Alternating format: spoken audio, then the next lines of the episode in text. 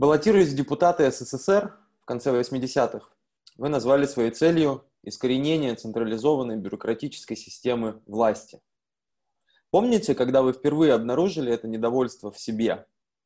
И почему для его выражения вы избрали именно политические методы, а не художественные, например, или просветительские? Для меня и э, мыслительство, и просветительство, и художественное творчество э, в форме студенческой самодеятельности или личных каких-то э, утренних откровений на бумаге неразделимы.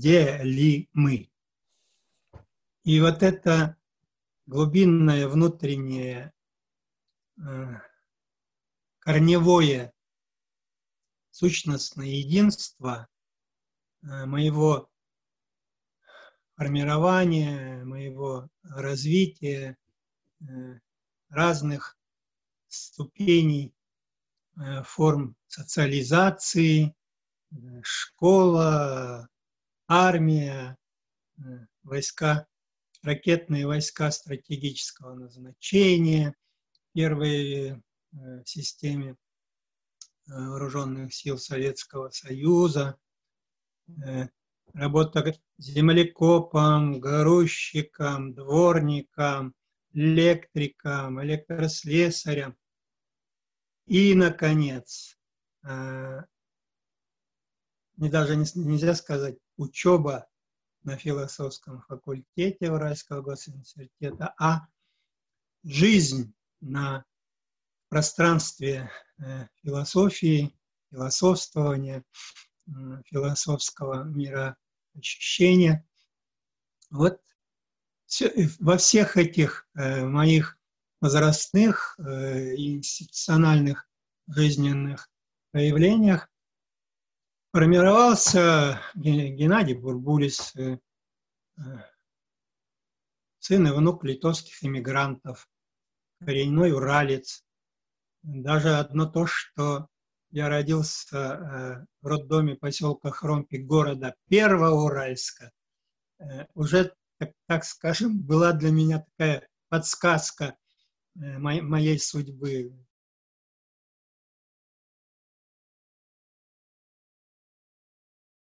Восемьдесят девятый год, выдающийся год истории нашей страны, выборы депутатов съезда народных депутатов СССР.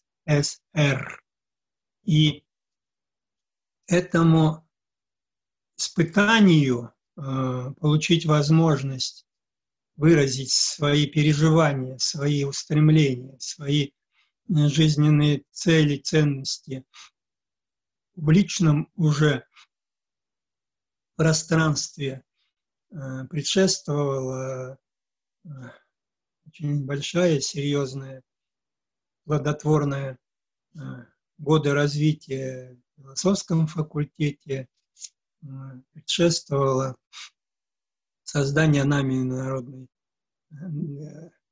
дискуссионной трибуны в городе Свердловск, которая была первой в стране. И так оказалось, что к марту 89 -го года, к месяцу выборов, э, я уже был достаточно зрелый, вдумчивый и в хорошем смысле э, дерзкий, э, не, не, не, неукротимо неравнодушный гражданин Советского Союза, увлеченный идеями перестройки, гласности. И я уже тогда хорошо понимал, что это э, не было открытием Михаила Сергеевича Горбачева, это было нашим общим достоянием, достижением, но его выдающаяся роль в том, что он придал этой, этим ценностям э, публичную, э, публичную форму он их э, так или иначе э, озвучил с трибун. съезда, с трибун пленумов и съездов КПСС. Ну и, естественно, уже в предвыборной своей программе агитации я настойчиво, мне кажется, убедительно объяснял и разъяснял, что нам надо преодолеть вот эту раковую опухоль э, советской тоталитарной системы. И э, в этом я видел свою цель. Э, более того, я уже тогда имел такой немножечко немножечко вызывающий темперамент, потому что говорил о том, что да, только я, только наше поколение может эту тяжелую болезнь э, советской элитарной коммунистической системе э, преодолеть и излечить. Э, и, у меня даже в выборной кампании было всего два принципиальных тезиса задачи. Это восстановить э, в достойных правах на конституционную норму, что вся власть в СССР принадлежит советам, и принять закон о многопартийности как первичное, стартовое и содержательное условие преобразования советской действительности в нормальную человеческую жизнь. К 1989 году я не только был э, председателем Совета дискуссионной трибуны и постоянным ее ведущим, но я уже был зам директора э, Всесоюзного института повышения квалификации высших работников цветной металлургии. И непрерывно и постоянно общался с, назовем так, передовым отрядом э, предприятий одной из базовых отраслей советской экономики, цветная металлургия. Это э, от Степана Керта э, до, в Армении до Норильска, значит, печально знаменитого сегодня. Это руководящий состав, это Э, главные инженеры, директора, э, ведущие специалисты предприятий. И когда мы пытались осмысливать, как мы живем, что, что можно, что нужно делать, почему делается не то, что хотелось бы, вот вырастала такая, на мой взгляд, э, духовно добропорядочная и социально и интеллектуально настойчивая э, сверхзадача. Э, разобраться и устранить вот этот много, много, многолетний гнет партийного тоталитарного догматизма и перестать быть страной-жандармом значит, во всем мире, Э, отравленной милитаристской э, стратегией. И по многому э, несколько поколений людей в той или иной форме травмировавшей духовно, нравственно и интеллектуально. Поэтому мне показалось, и сейчас я могу с некой такой творческой грустью признаться, что мы были во многом соавторы э, э, платформы э, Михаила Сергеевича Горбачева по перестройке, гласности, демократизации. Но чтобы это все было реализовано, необходимо было брать инициативу на себя, по крайней мере, в том жизненном пространстве, в котором мы себя проявляли и в котором существовали. Это не было случайным, это было многолетне выстраданным. И самое приятное, что это было жизненно, по-человечески, исторически э, очень востребовано.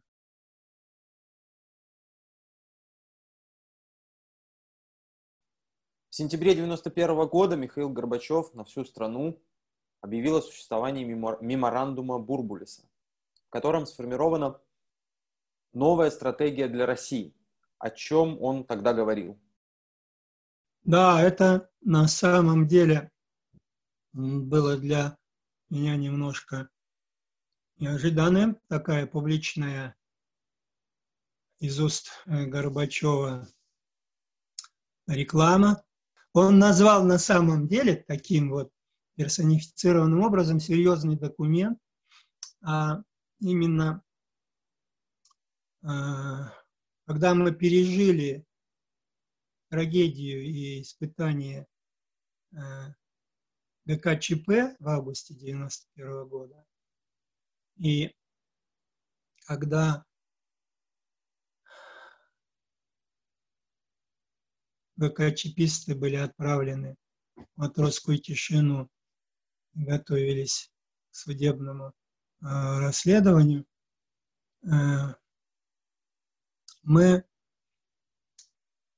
был, был, был, был сформирован такой э, очень важный для истории отечественной э, орган, как Государственный совет.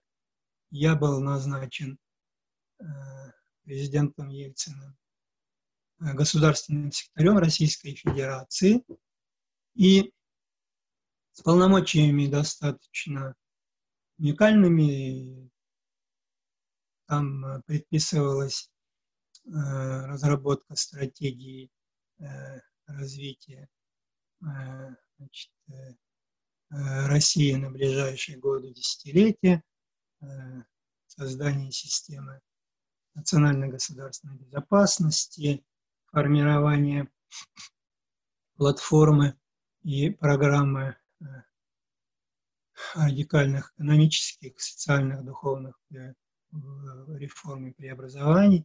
Ну и самый, может быть, сложный и важный – это э, вопрос кадровой стратегии, кадровой политики. И уже в конце августа, после нашей встречи короткой э, во время путча с Егором Гайдаром э, под эгидой Госсовета была, было создано несколько рабочих групп, и одна из них э, работала в Архангельском, нашем поселке правительственном, 15-й даче. И э, уже в начале сентября э, я вынес на заседание Госсовета вопрос о платформе и программе э, значит, э, системных реформ Российской Федерации. Были заслушаны основные положения этой концепции платформы была дискуссия серьезная, глубокая, и мы приняли такое решение рекомендации, чтобы я, госсекретарь, э, доложил э, президенту Ельцину, он тогда находился в Бочаровом Учее в Сочи, э, основные идеи, соображения и стратегические значит, обоснование того, что надо немедленно делать. И вот эта а, принципиальная, а, очень содержательная а, платформа записка была оформлена, и именно ее назвал Михаил Горбачев меморандумом Бурбулица. Да, меморандум был, да, Борис Николаевич находился в это время Сочи, э, можно сказать, восстанавливался после тяжелейших испытаний. И э, практически трое суток мы были вдвоем,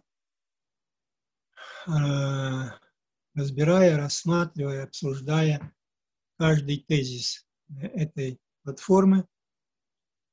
А основная содержательная идея которой заключалась в том, что мы, нам необходимо немедленно приступать к системным радикальным реформам и, учитывая наследство, которое мы получили осени и зиме 91 года, можно и нужно это делать в первую очередь, опираясь на собственные силы и на первичный интерес э, э, России и Российской Федерации.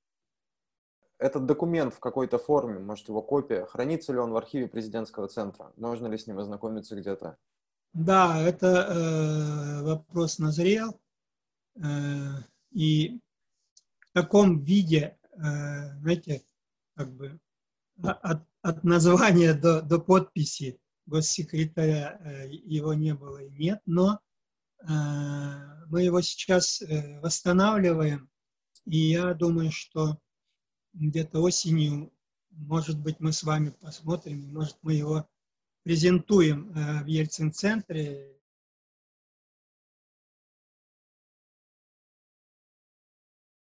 Геннадий Эдуардович, вы сказали, что разработке этого документа предшествовала дискуссия до того, как вы обсудили это все с Борисом Николаевичем. А помните, кто в ней участвовал тогда?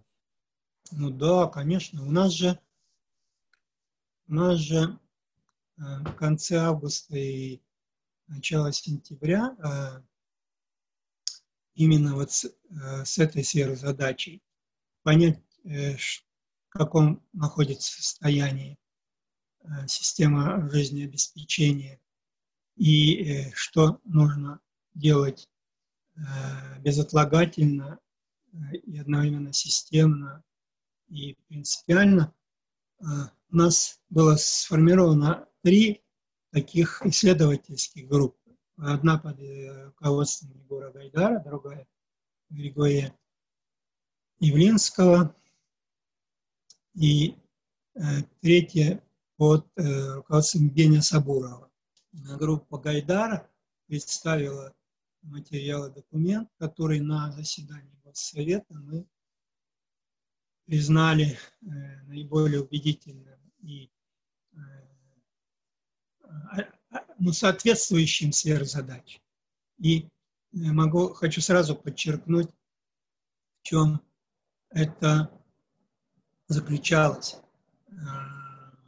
на одном из заседаний, там заключительных, э, в Архангельском на 15-й даче, когда э, обсуждали с Егор Тимуровичем и с коллегами, что получается, э, я как куратор-организатор этой работы по поручению Бориса Николаевича, я задал самый такой важный и самый естественный вопрос.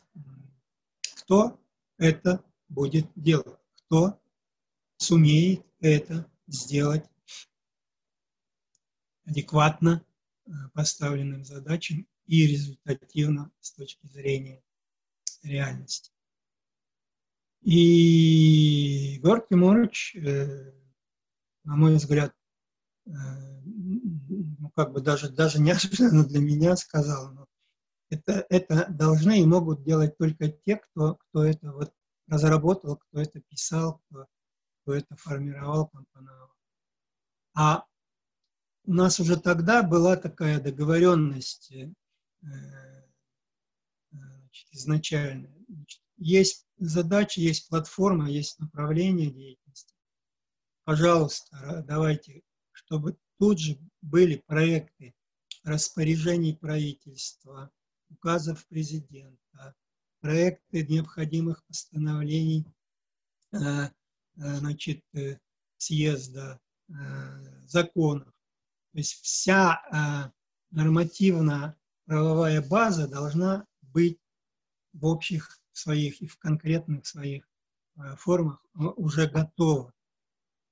Ельцин очень тщательно вникал в каждую идею, что значит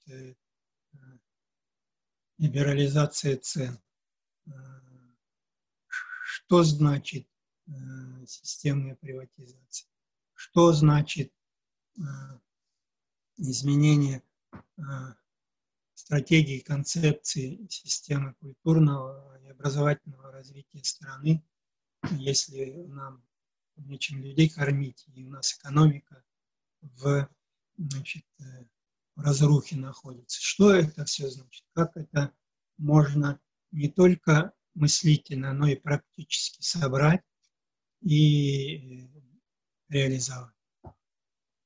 Геннадий Эдуардович, обычно, когда говорят о задачах, которые стояли перед вашей командой, перед правительством младореформаторов, в основном обсуждают экономические задачи. Это неудивительно. Экономика э, новой страны была в катастрофическом состоянии. Но кроме этого стояла ведь перед вами задача колоссальной сложности и важности не экономического характера, а именно задача по воссозданию российской государственности. Нужно было заново сделать страну, а, сюда, в этот список задач, да, можно включить и разработку, и принятие Конституции, и воплощение принципа разделения властей, и принципа многопартийности, определение прав субъектов, федеративного договора, и другие вот политические институты, которые нужно было вам, вашему, вашей команде молодой создавать практически с нуля. Как, если оставить за скобками э, решение сложнейших экономических задач,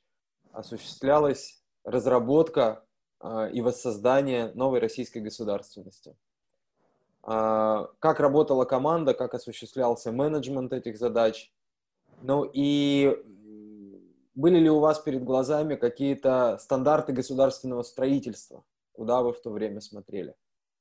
На этот э, счет немало мифов. Э, советники из Госдепа, тайные явные значит, сторонники реформ. На самом деле э, очень, очень важный, очень серьезный вопрос и абсолютно недомысленный, по-моему, до сих пор. Но у нас же был опыт, пусть небольшой, но был собственный опыт, потому что по результатам Первого съезда народных депутатов э, РСФСР, когда 12 ну, там такая историческая партитура, э, когда 29 мая в третьем туре Борис Ельцин был, наконец, избран э, четырьмя голосами к кворуму руководителями республики, председателем Верховного Совета, Российской Советской Федеративной Социалистической Республики, а уже 12 июня. И вот эти две даты, 29 мая и 12 июня, являются, на мой взгляд, исходными, э, историко-культурными э, значит, э, значит, знаменательными датами в формировании новой России. России достойного будущего. Так вот, 12 э, э, июня была принята э, декларация о государственном суверенитете Российской Федерации.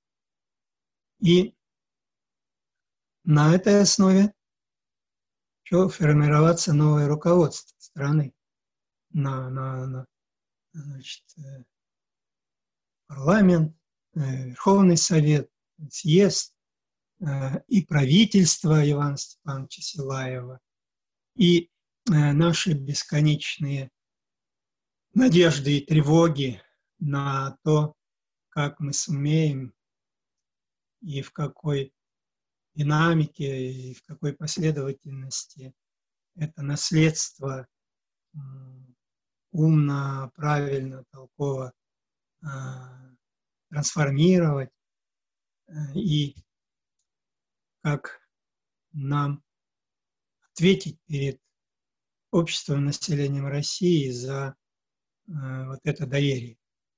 Потому что Декларации о государственном суверенитете, она сформулировала длительную, э, многонаправленную стратегию развития России и была и остается для нас до сих пор э, тем самым идейным, мировоззренческим, методологическим, социокультурным и правовым основанием, правовым фундаментом. Надо, э, не стесняясь сказать сегодня, что правительство Э, реформаторская под председательством президента Ельцина. Я это, это, это оценку отстаиваю и делаю это сознательно и с убеждением. Это было первое э, фиктивное правительство меритократов то есть это в абсолютном большинстве э, и э, министры, и члены комитета, и соответствующие управления, службы, э, значит, так или иначе, приняли для себя в качестве базовой заповеди, базовой ценности такой кодекс меритократов. Это были самые образованные, самые трудолюбивые, самые добропорядочные, самые ответственные и самые интеллектуально, культурно, нравственно образованные и подготовленные. Мы охотно учились у польского опыта, мы охотно Э, учились у зарождающей новой европейской э, стратегии. Э, мы никогда не пренебрегали скандинавским опытом, уникальным до сегодняшнего дня. У нас были постоянно советники, советчики из разных стран, в том числе и Соединенных Штатов Америки. Мы были открыты для такого делового, творческого и ответственного диалога, обучаясь э, и каким-то образом заражаясь этой, э, этой современной триадой. Свобода, собственность, законность. Никакого секрета нет, нам пришлось заново формировать стратегию своей внешней политики, и дипломатической службы. И не было ни одного момента, который бы Борис Николаевич так или иначе не, не, не включался, потому что формировалось новое мировое международное лицо Российской Федерации.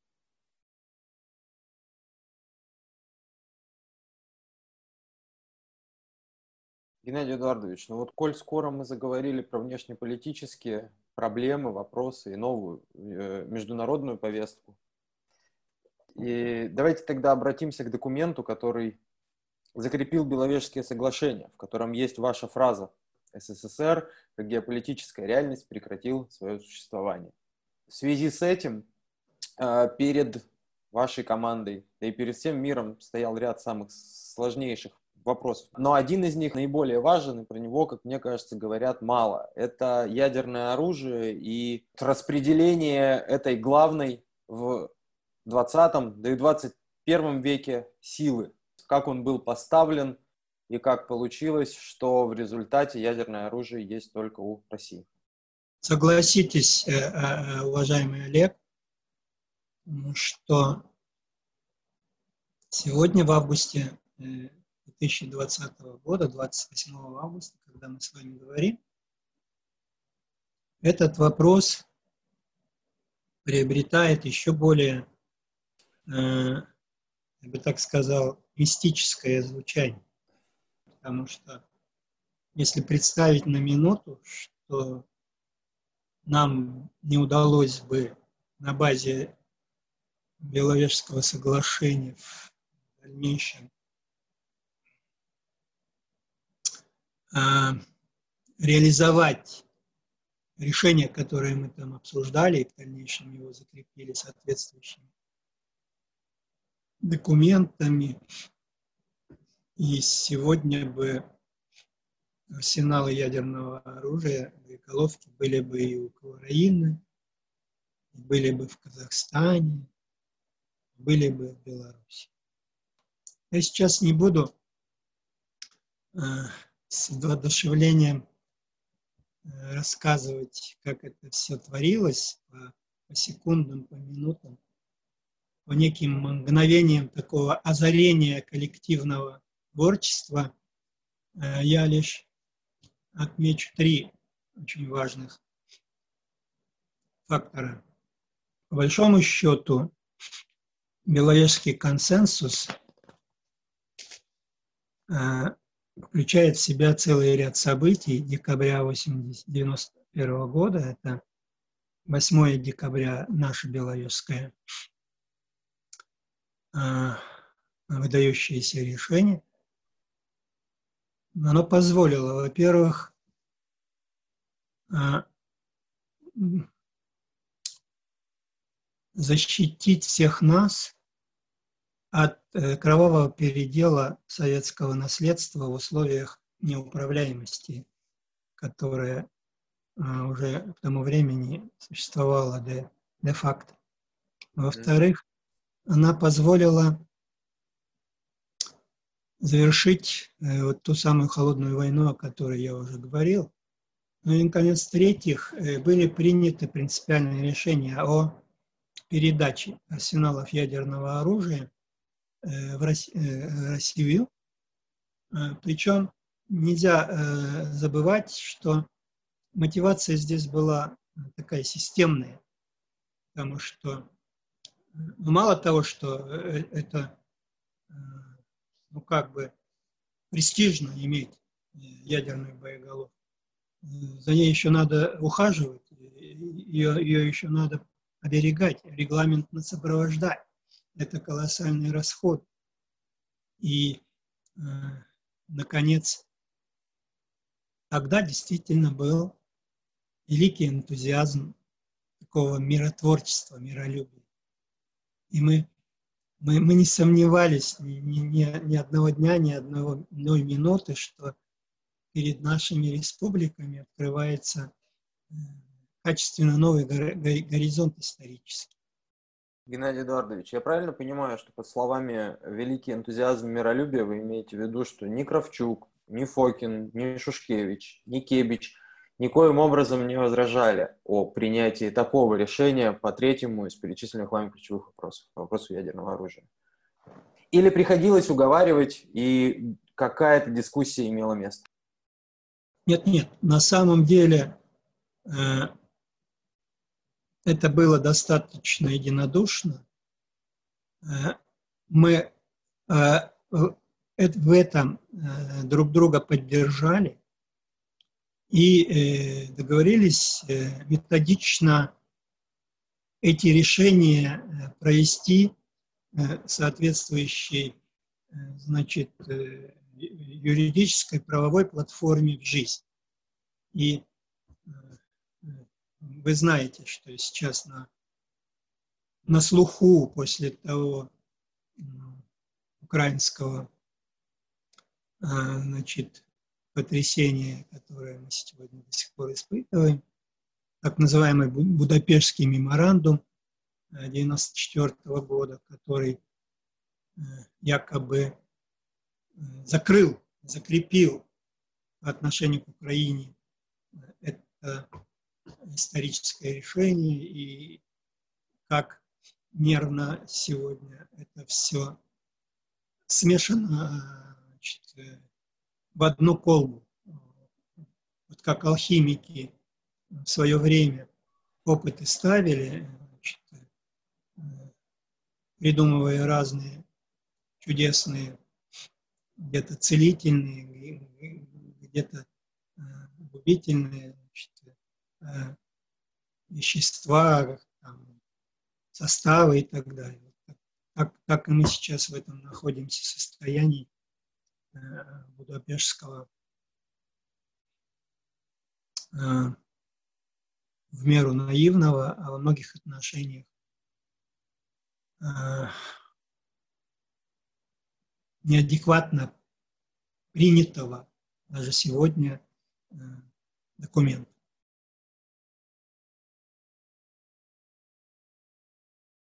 Геннадий Эдуардович, сейчас, если позволите, от вопросов истории новой России, новейшей истории э, нашей страны, перейти к вопросам недавним, буквально из недавней новостной повестки. В марте прошлого года э, по всем федеральным СМИ пронеслась новость о вашей госпитализации в Екатеринбурге перед, перед вашим выступлением в Ельцин-центре.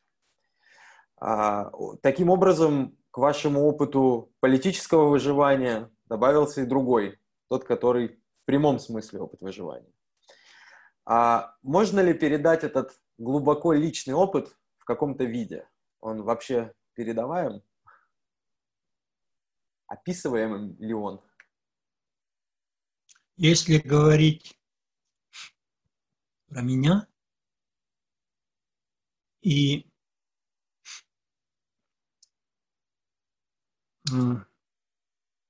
если иметь в виду мою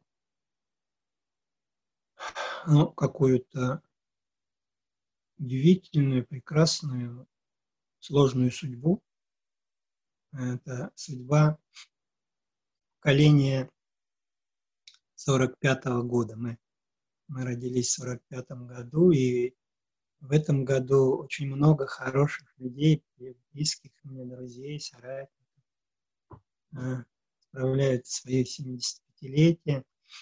Мы, мы ровесники, и э, победы э, во Второй мировой войне, Великой Отечественной войне. Мы ровесники создания Организации Объединенных Наций. Э, мы ровесники формирования атомной промышленности в Советском Союзе. И, и, и вообще 75 э, это какой-то такой э, вселенский очаровательный и, и, и, и, и может быть, энергетический, много, многогранный такой знак. В нем много много таких э, духовных, э, добрых э, приветствий, но имею в виду вот ваш вопрос. Да, это было, э, было невероятное путешествие. Мне кажется, Небольшая символика есть в том, что это произошло в день э, заседания нашей очередной народной трибуны. Я извиняюсь перед коллегами и товарищами, что мы его отложили там, на два месяца. То, что произошло со мной, я воспринимаю как абсолютно личный опыт.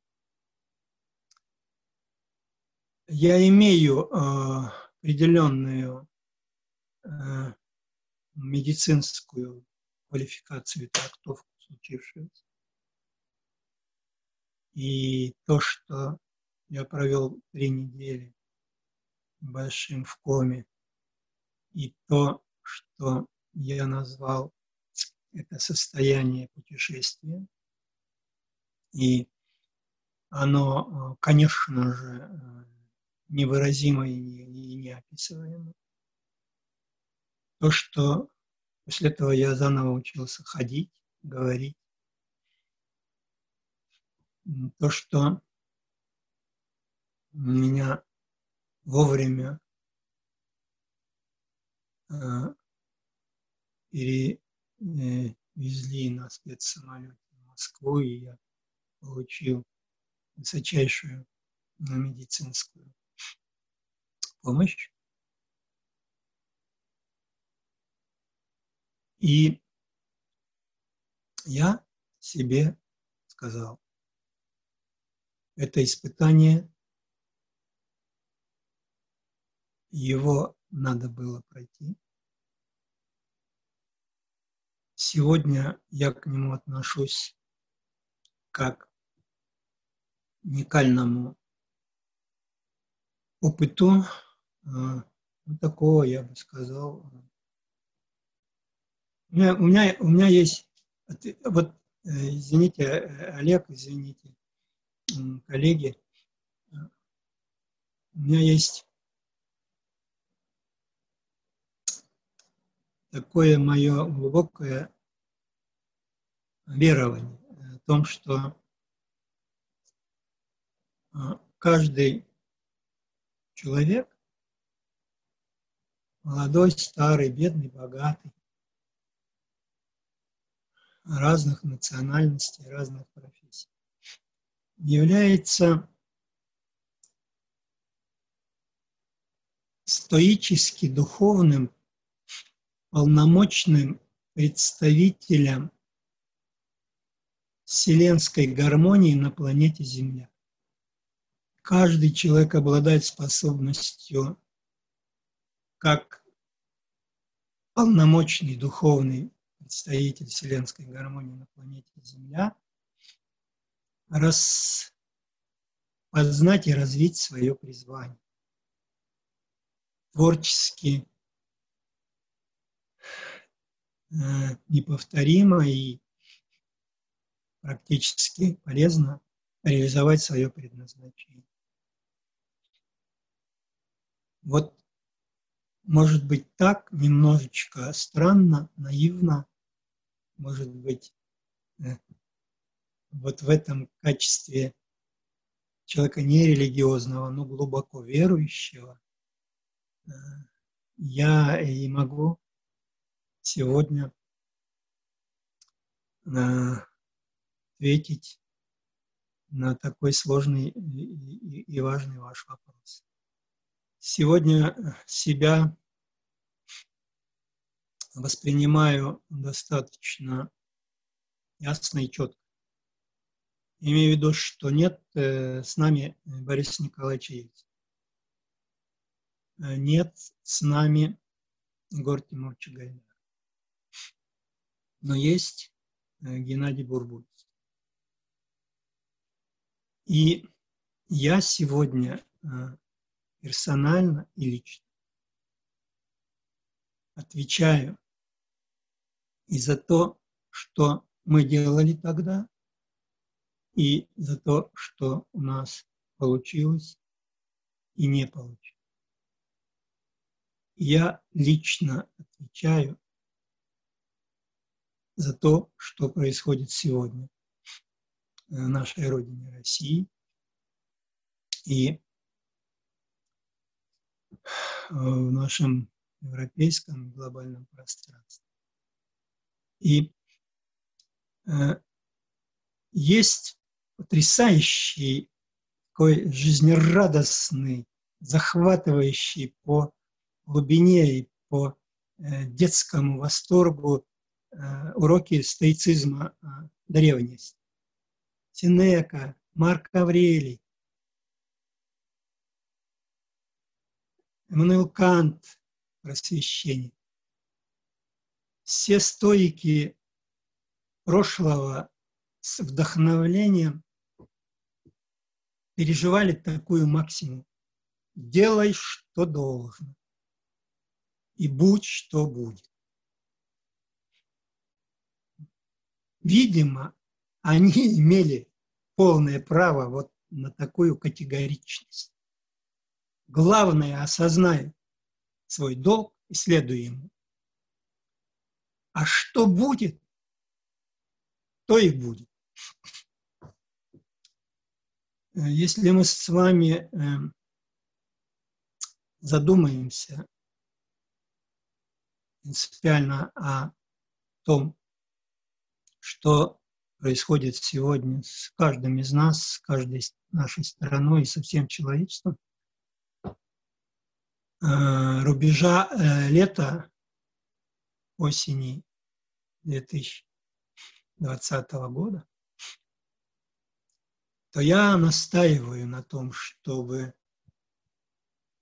глубоко и серьезно э, вслушаться и вдуматься в острую необходимость, жизненную потребность стоицизма 21 века. Максима, да, у Марка Аврелия есть э, такая максима, вот как стоика, она звучит сегодня очень э, ну, образцово, привлекательно. Настоящим не уязвлен, перед будущим не робеет. Здорово? Здорово. Сегодня такая позиция достаточно? Нет. Мало не робить перед будущим. Нужно сегодня от нас еще что-то. Поэтому я действительно серьезно и глубоко, и спасибо моим коллегам, Э, философам, гуманитариям, моим друзьям, соратникам по правительству и по э, общественной, научной деятельности, по депутатской. Мне кажется, что стоик э, периода значит, 20-х годов 21 века Максима наша может и должна быть такой. Делай, что должен. И будет то, о чем э, ты мечтаешь. Делай, что должно. И будет то, на что мы надеемся. Делай, что должно и будет то, во что ты веришь.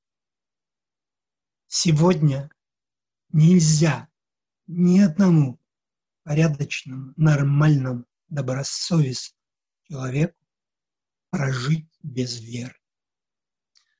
Может быть полезный опыт конфессионального, религиозного э, приобщения к верованию может быть преодолена в ближайшие годы и возникнет реальное экуменическое э, сотрудничество верующих разных религий, э, разных богословских школ. Но можно и нужно верить именно в то, что мы способны с вами жить отзывчиво, добропорядочно, созидательно. А конкуренция между разными официальными э, религиозными догмами и доктринами может быть преодолена хорошим своевременным диалогом, диалогом, в основе которого э, будет идея добра, идея достоинства, идея духовного, со творчества каждого человека, каждой нации, каждого государства.